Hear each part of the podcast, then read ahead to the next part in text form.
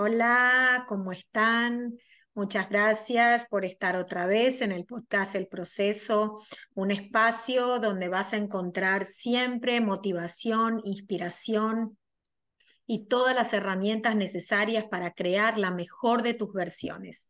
Soy Marina Nese, socióloga y terapeuta emocional, y mi pasión es poder transmitir a las personas esas herramientas que a mí me ayudan y me ayudaron a evolucionar y a transformar mi vida, para que así también las personas que están en ese camino puedan identificarse con algunas de todas las herramientas que he traído eh, a través de terapeutas holísticos diferentes a este podcast.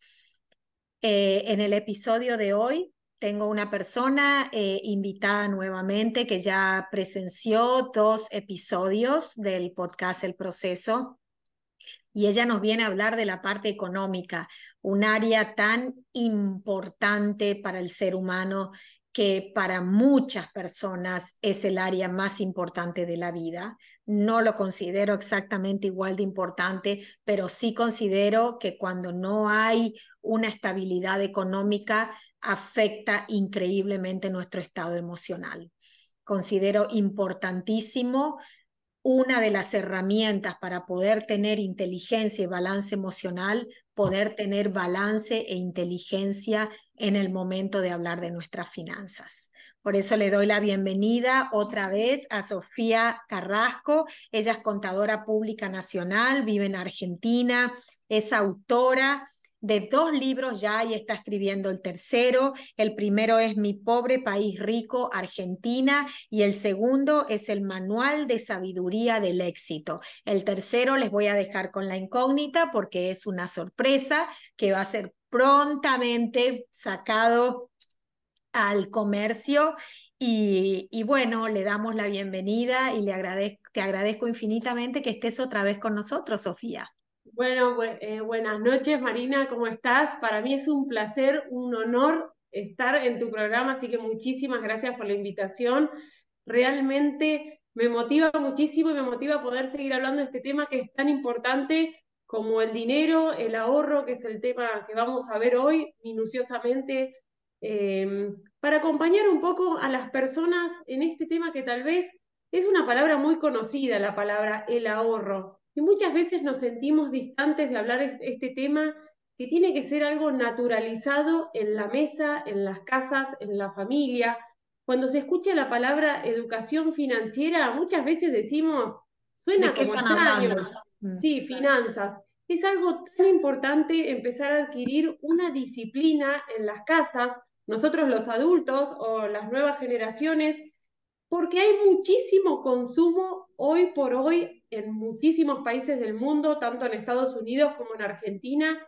Y hay también un tema muy importante que nos acostumbramos a, gastar demasiado, a mirar mucha publicidad, a usar las tarjetas de crédito. Y no quiero echar, digamos, quiero que las personas se motiven a escuchar este programa porque realmente va a ser de mucha, pero mucha ayuda y además va a dar ideas que te van a dar estabilidad, porque muchas veces relacionamos el consumo con la depresión o estamos desmotivados y, queremos salir de nuestra casa y por ahí decimos, bueno, voy a darle a la tarjeta o tal vez empiezo alguna actividad, algún ejercicio y digo, bueno, ay, pero mejor me voy a comprar las zapatillas, este, no puedo ir con, este, con estas calzas, no puedo empezar Ponemos excusas, ponemos excusas. Excusas. Exactamente. Y este es el tema que vamos a hablar hoy y motivo a que personas que incluso les vaya bien en sus negocios, porque hay mucha gente que tiene mucho dinero, tanto como a los que no tienen. Digamos que se queden a escuchar porque realmente no pasa por demostrar algo, sino por aprender en lo poquito, en el pasito de hormiga, a ver cómo podemos generar un ahorro para darle un propósito, sin espantarnos, decir, yo soy maestra o un trabajo común que haya también allá en Estados Unidos, un sueldo promedio, donde tenemos que pagar un alquiler, tenemos que darle comer a nuestros hijos, tenemos que gastar en cumpleaños y decimos, no me alcanza, no puedo guardar un peso. Este tema va a ser muy importante para hoy, porque decimos, yo trabajo todo el año y cuánto me llevo para mí, qué parte importante me queda para mí. Y es esto lo que vamos a analizar ahora, así que es muy importante en lo posible eh, grabar este video porque estos tips son muy, pero muy interesantes. Sí, bueno, eh, justamente me gustaría aclararle a los oyentes que el tema de hoy se va a tratar de cómo utilizar nuestro punto de inflexión. O sea, inflexión es el punto máximo, el punto máximo que el ser humano puede alcanzar para poder eh, empezar a generar una estabilidad económica. Un punto de dolor también puede Exactamente, es un punto de dolor, un, un agotamiento, un estrés máximo, donde uno dice, hasta acá llegué. Y no es solamente a nivel físico, es a nivel también emocional, porque lo que desencadena esta situación hasta acá llegué es que uno ya no está resonando de la forma que está vibrando, o sea, uno ya no encuentra esa compatibilidad, ya te sentís mal hasta con vos mismo, porque tener una inestabilidad económica causa muchísimas enfermedades mentales que si no tomamos acción sobre eso terminan desenfocándose en el, en el organismo y terminan produciendo enfermedades físicas. Entonces, no tomar esto como algo, ay, como algo light, algo que no tiene importancia. Realmente todo está muy ligado y escuchar hoy a Sofía con sus consejos es importante para que a través de la estabilidad económica podamos empezar a tener estabilidad emocional y mental. Porque claro, porque en nuestra es así, o sea, y, qué importante es identificar que por ahí somos los adultos los que tenemos ese disgusto, disgusto es decir, no le puedo comprar a mis, a mis hijos, yo no le voy a comprar estas zapatillas truchas, mi hijo no puede cargar con esto, él no tiene por qué pasar eso y trae discusiones familiares, muchas veces sociales, no, no festejo mi cumpleaños porque no tengo dinero, o todo esto me lleva a una rueda de que llego hasta el día 15 del mes y del 15 al 30 empieza el bajón otra vez, porque es un círculo, pero ese círculo es un patrón, porque muchas veces nos faltaron cosas y pensamos que tiene, tenemos o tienen que estar en nuestro alrededor socialmente aceptados por algo material. Tema, Marina, tema que se desentienden las personas millonarias. Hay muchos emprendedores que empezaron con cero, cero, recursos, cero. Cero. Es más, eh, yo en, otro programa tuyo he recomendado el libro El Rey de Babilonia, pero hoy tengo para recomendar, mira, un montón, eh, te voy a hacer referencia a personas, por ejemplo, Rockefeller, conocidísimo, que inventó el tema de los trenes, de los aceites, era eh, un hijo que se crió en una familia muy, pero muy pobre y ya a los 14 años empezó a trabajar. Lo que pasa que Claro, en esta sociedad de consumo que tenemos, ¿qué nos pasa? Tenemos, eh, tenemos muchos cambios, digamos, tenemos la publicidad encima, tenemos la aceptación social y después tenemos la facilidad de adquirir por las tarjetas de créditos o por firmar algo. Nos sentimos, digamos, llamados por una firma, un recibo, hay muchos créditos fáciles y eso nos despierta a sentirnos más aceptados porque también, este, eh, digamos, viene con toda una motivación enérgica que te hace... aparte nos sentimos más incluidos en la sociedad, porque podemos hacer cosas que la sociedad te dice que es importante hacerlas. Claro, la publicidad te estimula porque te pone un hijo que te, que te abraza cuando vos le das algo. Y en realidad lo que le tenemos que enseñar a nuestros hijos y a nosotros primero es a utilizar, primero, a aprender el hábito del ahorro, digamos, empezar a sacar las excusas, digamos, punto uno para hoy es sacar las excusas. Este, voy al supermercado con hambre, seguramente voy a comprar. Voy a comprar de todo. Mm. Sí, snacks, chisitos, papas fritas, animarnos a llevar una calculadora y decir, no, quiero gastar esto en, en, en los alimentos principales.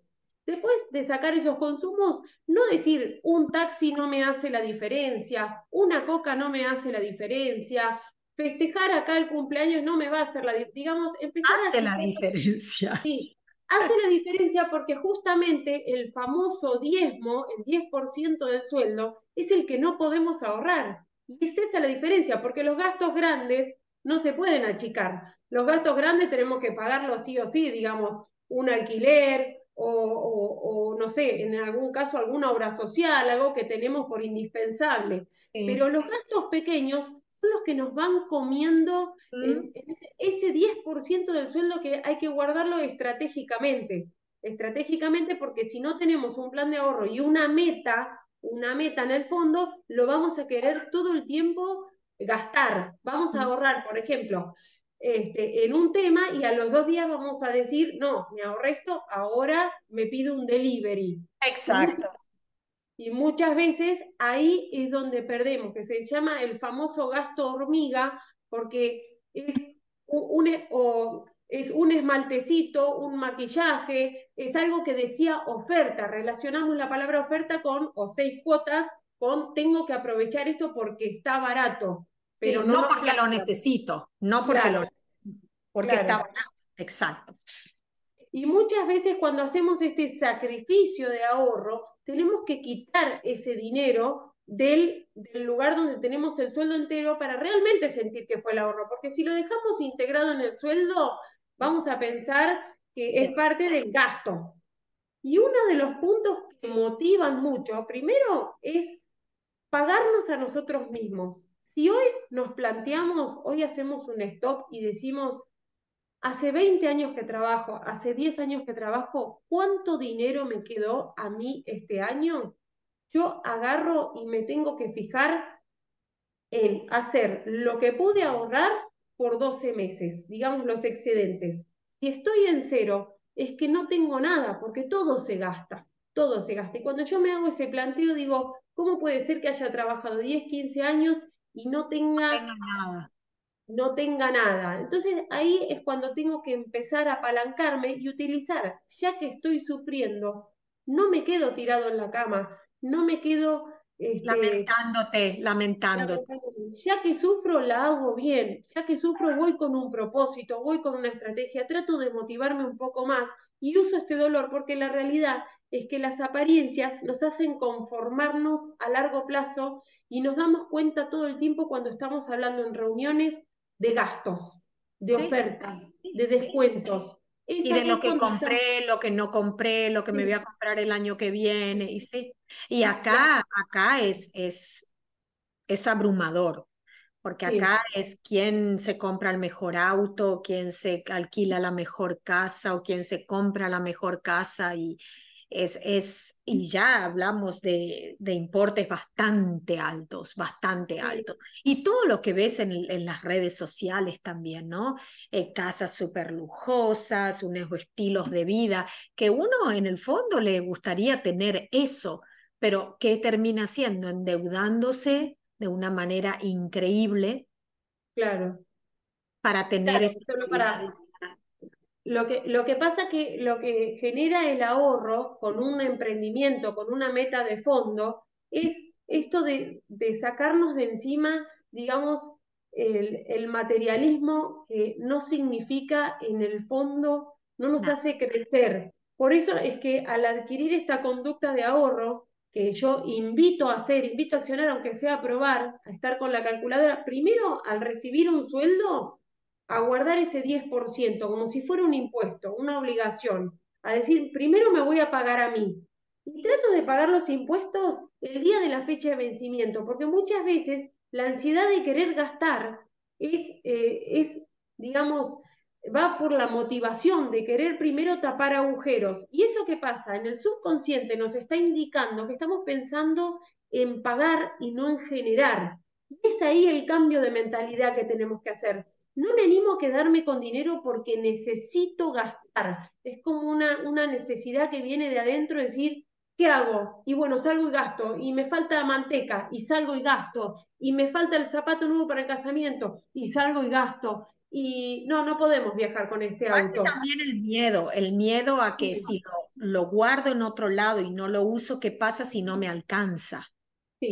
Eso también juega mucho a nivel mental, ese miedo de decir, ay, no, si me lo saco y no me alcanza, ¿cómo cubro lo que tengo que cubrir? Sí, ese miedo se puede trabajar, Marina, vos que sabés del tema, yo siempre digo hay que trabajarlo con ejercicios. O sea, hay que hacer como que es un impuesto obligatorio guardarlo directamente, cambiarlo o comprar algún bien que sea vendible, que no pierda su valor en el tiempo, como algún reloj de colección, alguna cosa interesante, pero ese dinero tiene que ser el, el apalancamiento, sí, o el punto de inflexión de decir, quiero seguir toda mi vida hablando de ahorro, hablando de que no me alcanza, hablando de precios, o quiero hablar de mis metas. Hay muchas personas que no tienen dinero, pero están con un emprendimiento. Entonces, cuando vos te acercás, te dicen, no, no, yo estoy ahorrando porque estoy con esta meta. Y ya la conversación empieza a cambiar. Ya tiene otro tono. Sí, ya es como cuando alguien se metió en alguna dieta y no está hablando de no, no como porque me hace mal. No, te dicen, ay, me, estoy con esta ensaladita, o yo me voy a cuidar un licuado, o hoy voy a salir a correr, como que ya lo ves encaminado, ya soltó el dolor. Como un estilo de vida, es como un estilo de vida que querés empezar a implementar en tu vida. ¿Entendés? Y va a tener buenos resultados, porque cuando lo mismo es con el ahorro, lo mismo.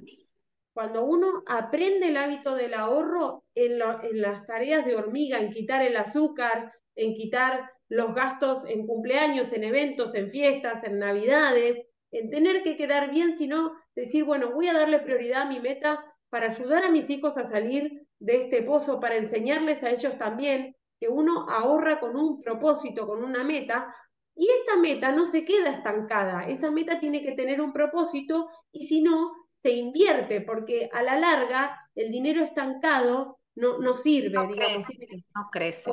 o hacemos crecer nuestro negocio o lo ponemos a invertir, a trabajar, a generar activos o bienes raíces o en la bolsa, que ese tema lo podemos dejar este, para la próxima conversación, pero es muy importante entender que cuanto menos tenés, más podés, porque es ahí la circunstancia donde te tenés que apalancar. Ahora, si, si estás cómodo, Marina, es más difícil, ¿eh? definitivamente. es que uno no quiere salir de la zona de confort, no quiere.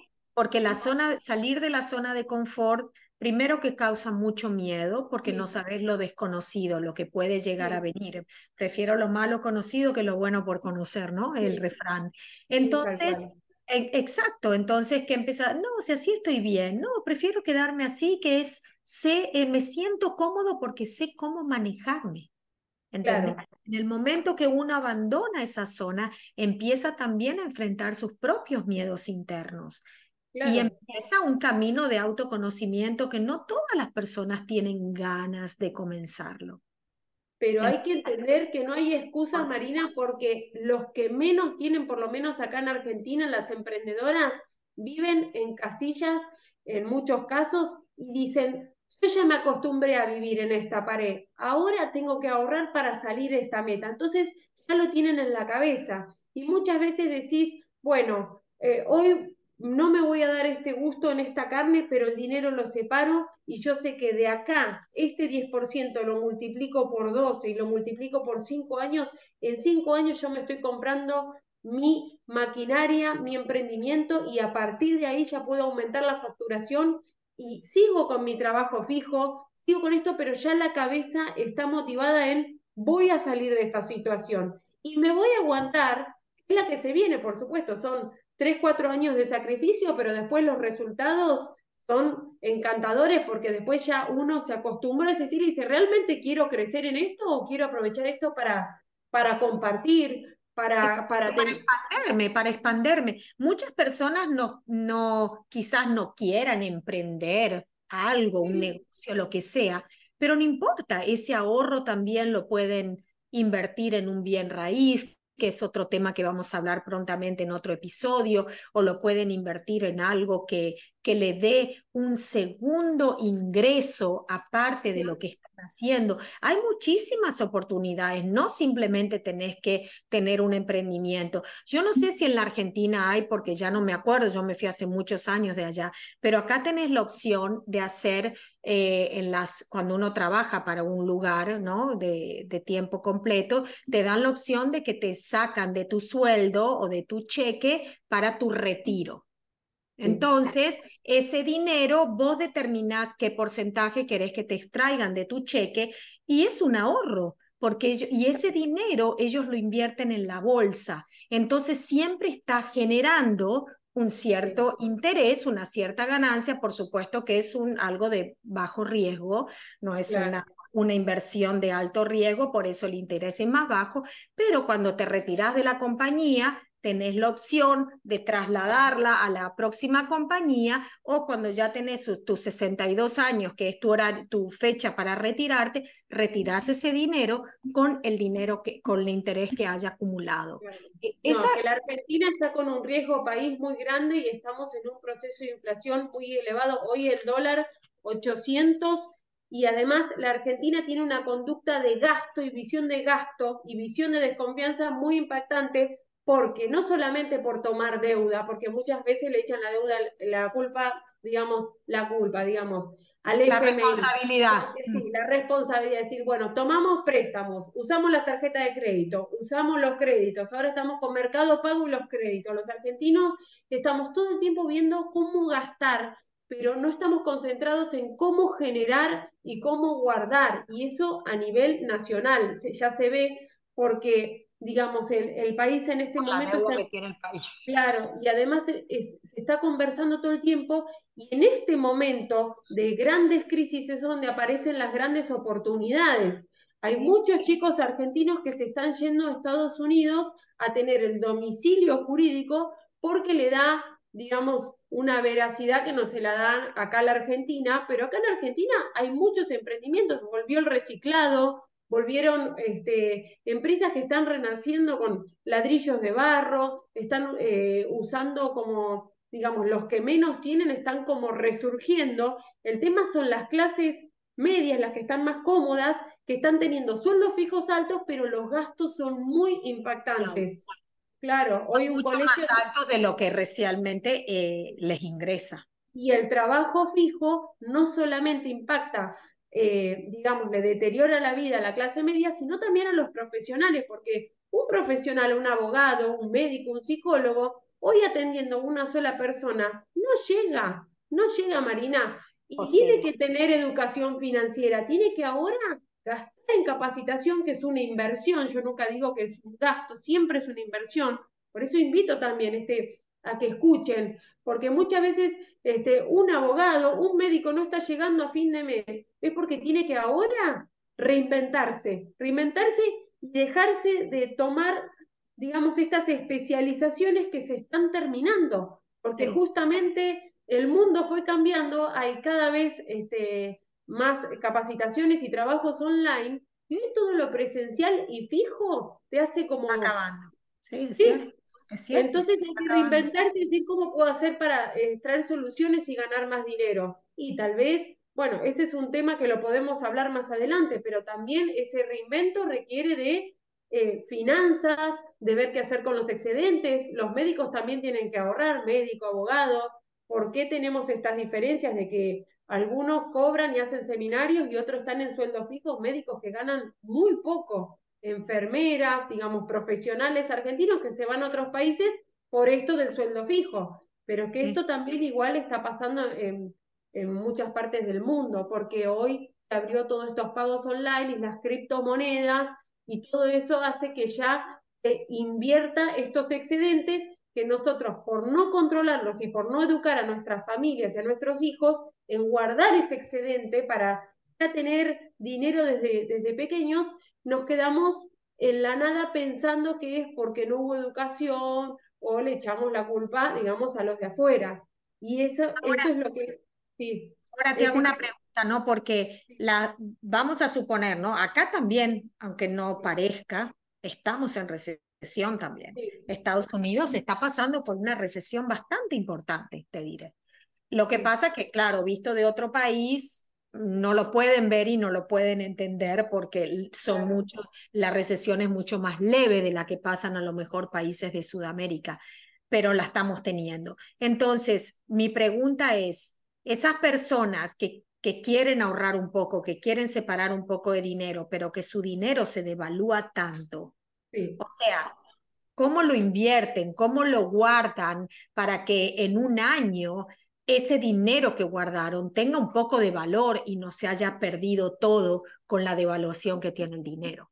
Claro, y bueno, ahora los bancos están ofreciendo este, el interés del plazo fijo ya viene, te digo, está altísimo, está casi al 100%, y también estas cuentas electrónicas se están dando en mercado pago, pero todo esto está produciendo una corrida que es psicológica, porque la realidad es que Argentina tiene muchísimos recursos, eh, porque dejar el dinero, en, por ejemplo, en mercado pago te empieza a dar, y bueno, por 250 mil te da 500, 500 pesos por día, entonces la gente lo empieza a mover a la cuenta electrónica, empieza a pagar las cuentas más tarde, trata de pero por día está perdiendo ese valor y por día te da valor. Entonces estamos en un momento hasta de equilibrio entonces. Sí, no, en este estamos en una corrida cambiaria hasta las elecciones, oh. porque además sí está está terrible después este todo esto que, que está incentivando a decir, bueno, ahorro en dólar, eh, me compro reales, me compro un pedacito de oro, ¿en qué puedo ahorrar? Bueno, mucha gente acá trata de de comprar, no sé, bicicletas, este, una moto, eh, ves que algunos tratan de ahorrar en auto, lo que pasa es que los autos se los renuevan. muchísimo. Acá vos sacás un auto del concesionario, en el momento que lo sacaste ya te vale 30% menos. Sí, sí, sí, dicen que... O sea, yo no sé si un auto realmente, salvo que te compres un auto de alta gama, que lo podés tener por muchos años y es un auto altamente revendible, un auto hoy en día no es una manera de, de, de, digamos, de tener como inversión o como ahorro.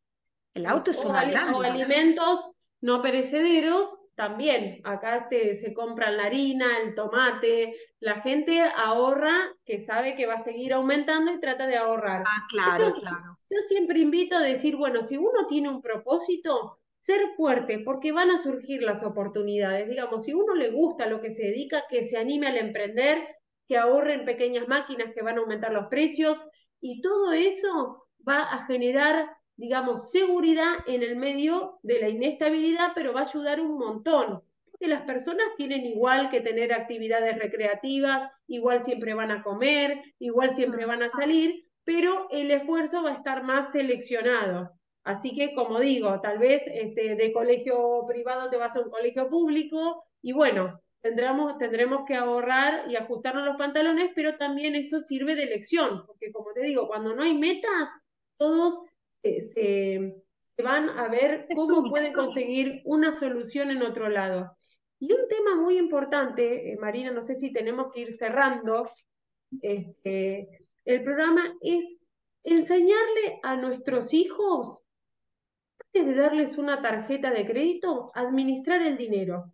O sea, esto es muy, muy fácil, pero no se está haciendo muchísimo. Muchas veces esto que genera el tema de gastar sin enseñar a cómo ingresa el dinero, que genera un consumo intensivo en la familia y luego también trae depresión, este punto de inflexión que hablamos, porque los chicos ya tienen el celular, ya tienen las zapatillas y ya están tan conectados y, sobreinformados que muchas veces la motivación, los padres le dicen, bueno, no, estudia tranquilo, que yo te, yo te banco y vos estudia tranquilo. Y después, bueno, no, no, no, este, yo te doy la casa, vos mudate tranquilo y después todo eso les baja las expectativas a ellos de sentirse como que ellos no pueden rendir igual que los padres, no pueden hacer su propia vida. Entonces yo digo, uno cuando busca un propósito tiene que enseñar a pescar, tiene que enseñar y decirle, mira, te doy este dinero si es posible de forma mensual para que aprendan a administrar, para que aprendan a que les gaste y no les genere esta ansiedad de necesito plata, necesito plata. No, a ver, hijo, tengo estos 10 mil pesos, te tienen que durar de acá hasta fin de mes, para que sientan lo que es la administración, quedarse sin 10 mil, 50 mil, lo que uno le vaya a dar, digamos, que aprendan a administrar en el mes el dinero y después el, hábito del esfuerzo en la casa, no darle a nuestros hijos todo lo fácil, inmediato, rápido, dejar un poco que si ellos tengan que trabajar, está bueno porque ya adquieren la experiencia y eso le va a dar habilidad a los negocios en aquella carrera que les guste, porque muchas veces decimos, no, pero va a ser médico, sí, pero el médico tiene que saber de negocios también, porque tal vez tiene que, importar productos, puede dar seminarios, y no queda muy acotada la carrera, se reciben y el mercado laboral, como te digo, está cambiando, pero está arrasando en el mundo. Hoy todos tienen que saber de negocios. pero también esta conducta tiene que ir acompañada en la casa, Marina, porque si no... Esto tiene que nacer en el hogar, porque el hogar es la primera escuela. Entonces los hijos van a ver y van a hacer lo que vieron de los padres. Ahora, si los padres son personas que quieren toda la recompensa al instante, le van a transmitir lo mismo a los hijos, ¿entendés? Claro. cambio, todo cambio que deseemos ver en nuestra casa, en la sociedad, en el mundo, en el país, tiene que empezar en nuestro, por nosotros mismos primero. Por eso yo trabajo desde el individuo hacia la sociedad, si queremos lograr un cambio en la sociedad, ¿no? Tiene que empezar el cambio en nosotros. Y yo soy de opinión, así como nuestro padre de nosotros dijo, yo les voy a dar a ustedes las posibilidades de que tengan una buena educación y ustedes se van a hacer solos. Él también tuvo que hacer solo, pero vivimos en un mundo que los padres piensan en el ahorro para el hijo, en el estudio para el hijo, la casa para el hijo, y cuando el hijo llegó a los 30 años y todo le pagaron, ¿qué valora de la vida? ¿Qué puede decir, me lo conseguí con mi propio esfuerzo? Estudiando hasta la una de la mañana porque tenía que trabajar hasta las cinco de la tarde para poder pagarme el estudio. Las cosas que no se valoran no se aprecian. Claro, muchas veces se deja de pagar en creatividad, Marina, porque a veces los padres eligen una zapatilla carísima, digo, podrían estar aprendiendo talleres, oficios, que son indispensables hoy, este, o instrumentos para expandir la creatividad, trabajar las emociones, que muchas veces decimos, no, pero esto no, no lo va a hacer rico porque están estos patrones de decir, esto no lo, va, no lo va a hacer financieramente rico. Y lo que nos hace rico es el ahorro con estrategia y saber dónde poner el dinero. Que eso es lo que hoy funciona en el mundo. Exactamente. Pero para poder lograr eso, tenemos que tener una estabilidad emocional y una claridad mental de saber qué queremos y a dónde queremos llegar. Y cuál es el paso, y como hablamos en otros, en otros episodios, ir poniendo metas cortas, pequeñas, no que nos abrumen, y si al principio no podés ahorrar 100 por mes, ok, ahorrar 20 por mes, pero empezá con algo, empezá a crear el hábito. Porque todo esto es un hábito, el hábito de ir al gimnasio, el hábito de comer saludable, el hábito de cuidarte, el hábito de meditar, el hábito eh, ahorrar es un hábito. Sí, sí. Es un hábito. Hay que tener disciplina, es fundamental y además uno se siente realizado porque decís, yo ya no tengo, cuando uno suelta el control de querer demostrar algo, decís, voy por lo mío, ¿qué tengo que perder? ¿Qué tengo que perder? Voy por lo mío. No importa la edad que tenga, no importa si soy adulto, si soy abuelo, si soy joven. Me doy la oportunidad y empiezo otra vez. Y si yo puedo 10 más 10 más 10, lo hago con la calculadora y reviso. En dos años, en tres años estoy cumpliendo este objetivo. Y si todavía me animo a darme de baja de algún servicio, porque algún servicio de cable o algo, algo que yo no le esté, no lo esté utilizando, pero lo tengo simplemente por un bien más, digo, bueno, voy por esto. Y cuando ya tengo un poquito de esto, veo si lo puedo invertir en alguna criptomoneda, si puedo haber un plazo fijo, si algo, o también usar este, la capacitación para esto, pedir ayuda, porque muchas veces... Exacto, prepararte, prepararte en algo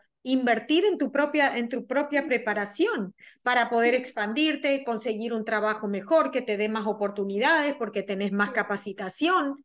O sea, no lo querés invertir en otra cosa, invertirlo en vos mismo. Como dice el refrán, el saber no ocupa lugar. Y también estarás ocupando en tu mente o tu mente en otra cosa, creando nuevas oportunidades, abriendo diferentes posibilidades, conocerte con otras personas y todo, y que te abrirán caminos diferentes. Pero en la vida hay que animarse a explorar. Para mí es lo fundamental. Si uno no explora y no se anima, no crece.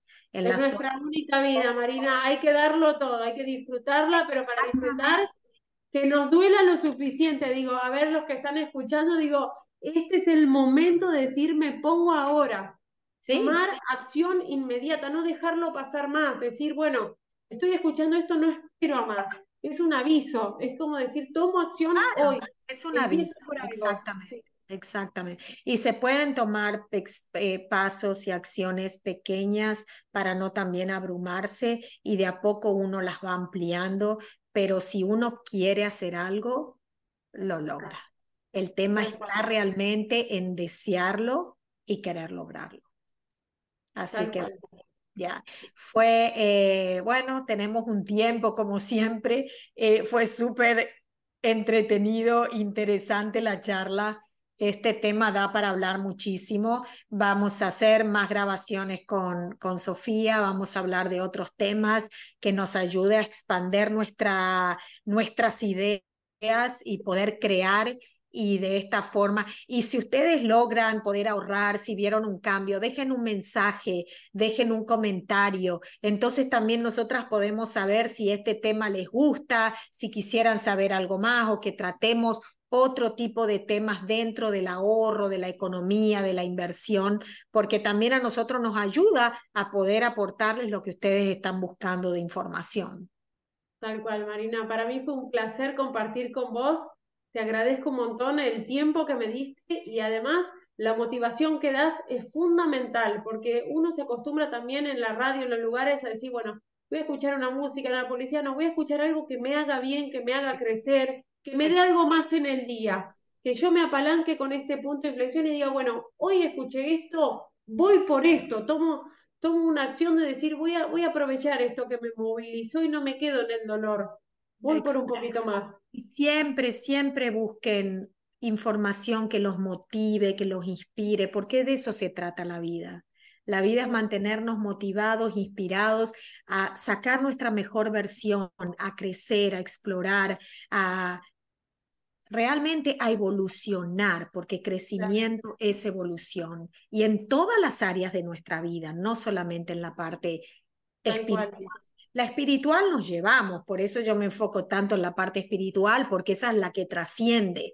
Pero ¿cómo, ¿cómo podemos realmente evolucionar y trascender avanzando en todas las áreas de nuestra vida? Exactamente.